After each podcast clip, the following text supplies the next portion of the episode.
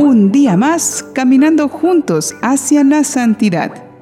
Es más fácil disponer el alma para ser santos como Dios es santo si contamos con el apoyo de quienes nos acompañan y desean la misma meta. Cuidarnos unos a otros no solo es para cuidar nuestra integridad del cuerpo, también es fundamental para cuidar nuestras almas. Por ello, no perdamos de vista cualquier ocasión para ayudar a los demás en su deseo de ser mejores y confiemos nuestras intenciones a la oración de otros. Estar unidos en este anhelo del bien nos hace más fuertes y agrada a Dios, quien espera que nadie busque su salvación sin pensar en los demás. Por ello, sigamos cultivando nuestra devoción a los santos e imitémoslos para que también crezcamos en la gracia. Y conozcamos a los santos que se veneran hoy en nuestra iglesia en este día 21 de junio. San Luis Gonzaga, religioso. San Engelmont, abad. San José Isabel Flores Varela, presbítero y mártir. San Juan Rigby, mártir. San Leufredo, abad. San Mebeno de Gael, abad. San Radulfo de Burges, obispo. San Raimundo de Barbastro, obispo. Santa Demetria de Roma, virgen y mártir. Beato Jacobo Morel Dupas, presbítero y mártir. Y Beato Tomás Corsini, religioso. Tenemos en nuestro catálogo divino la historia del patrono y protector de la juventud. Fue tal la integridad de su vida que la iglesia reza así en su día. Señor, ya que no pudimos imitar a San Luis en la inocencia, que por lo menos lo logremos imitar en la penitencia. Amén. Él es San Luis Gonzaga.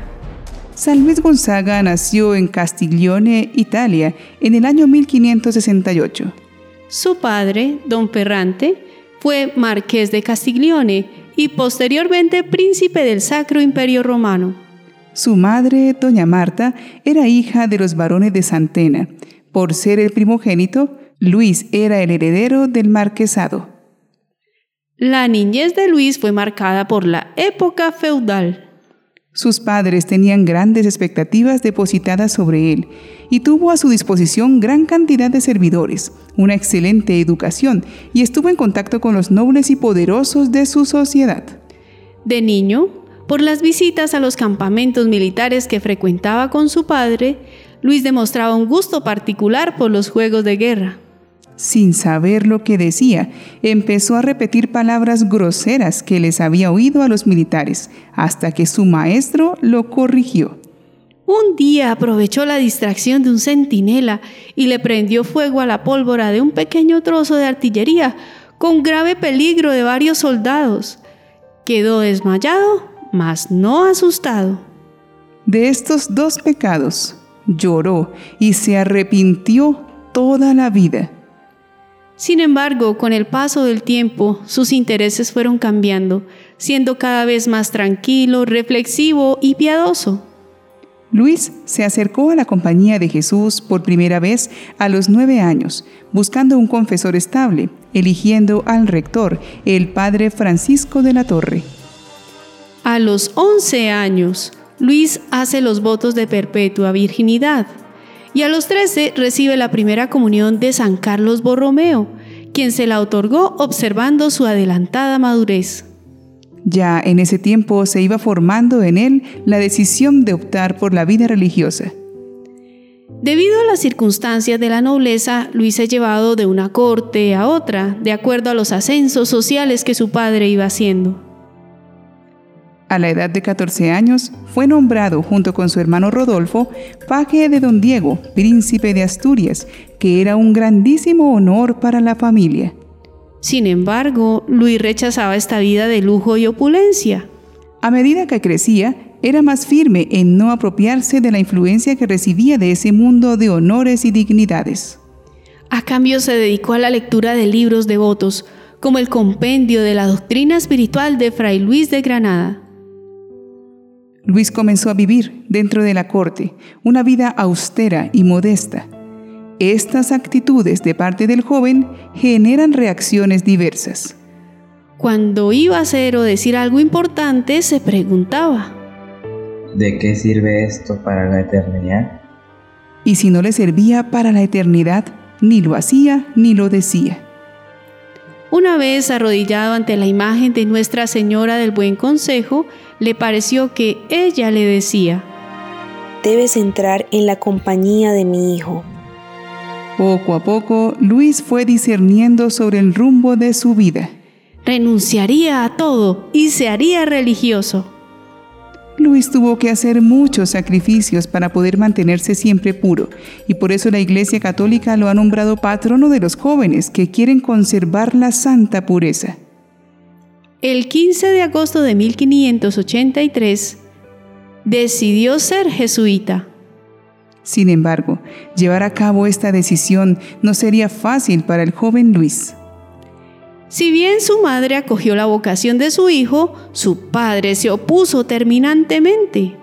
Por esto, don Ferrante recurrió a las más diversas autoridades políticas, eclesiales y familiares en busca de que convencieran a Luis de cambiar su elección.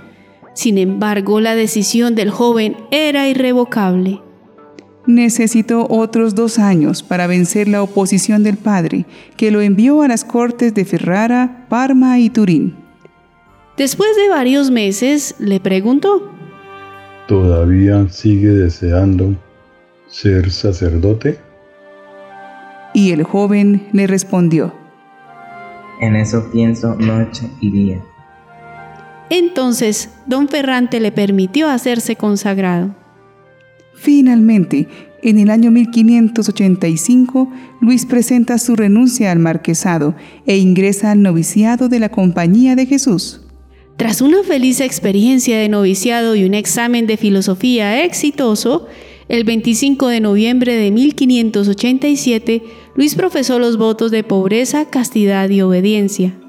Luego Luis comenzó los estudios en teología en el entonces Colegio Romano, llegando a ser un alumno sobresaliente.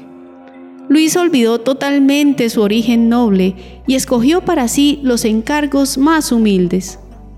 Este santo, que tenía un modo de ser humilde y servicial, era centrado y varonil, con un temperamento fuerte. Las duras penitencias a las que se sometió son el signo de una determinación nada común hacia una meta que se había fijado desde su infancia. Sufrió una dura enfermedad en los riñones que le obligaban a permanecer en cama, pero esta quietud le trajo un gran bien le permitió dedicarse a leer las vidas de santos, lo que lo animaba a volverse mejor. Al comenzar el año 1591, en Roma se desató la peste. Muchos habían abandonado los campos. Por las malas cosechas y el hambre llegaban a la ciudad. Muy pronto los hospitales estuvieron llenos.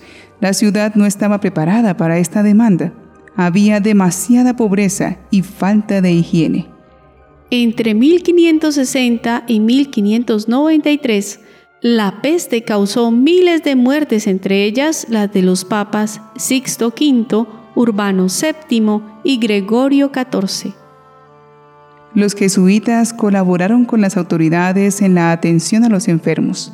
En el contacto con ellos, Luis, al igual que otros de sus compañeros, contrajo la enfermedad padeciendo una lenta agonía con la mirada puesta en el crucifijo y el nombre de Jesús en sus labios.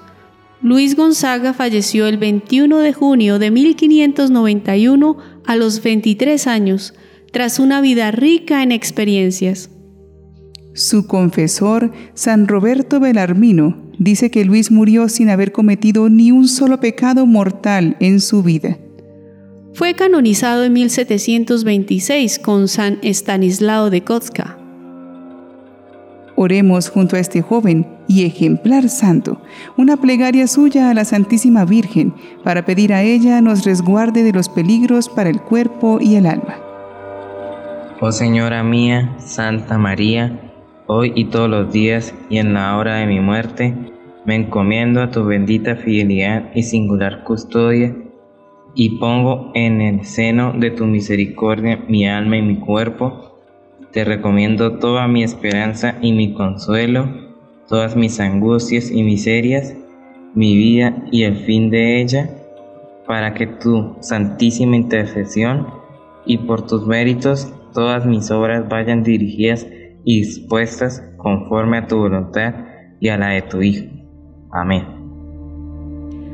Cuando hablamos de santidad y miramos nuestra vida, siempre recordamos cosas que no hubiéramos querido hacer.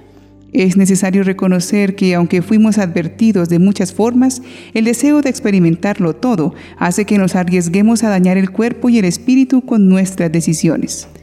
Es fundamental dar a comprender a los niños y jóvenes cómo nos beneficia no exponerse a sí mismo a los peligros. Pero ellos no pueden comprenderlo si no ven nuestro ejemplo o si no reflexionan acerca de las consecuencias de quienes han sufrido por no hacer caso. A veces la mejor medicina es la precaución.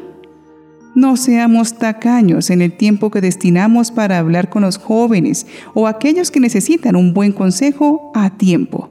Y cuidémonos unos a otros para que construir la santidad sea de una manera más fácil. Dios quiere que nos salvemos en familia.